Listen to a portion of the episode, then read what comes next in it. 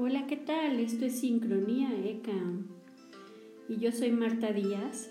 Bienvenidos a Sincronía ECA, que hoy tenemos de invitada a Rocío Chicón, que estaremos hablando de los mitos de la manifestación.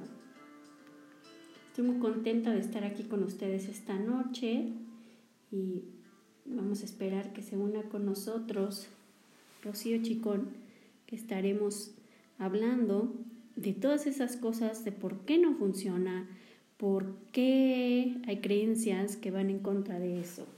Así que sintonízate, ponte cómodo y permite que sincronía ECA llegue, llegue a donde tenga que llegar para que esas hermosas manifestaciones esperando en tu vida se hagan realidad. Así que comenzamos.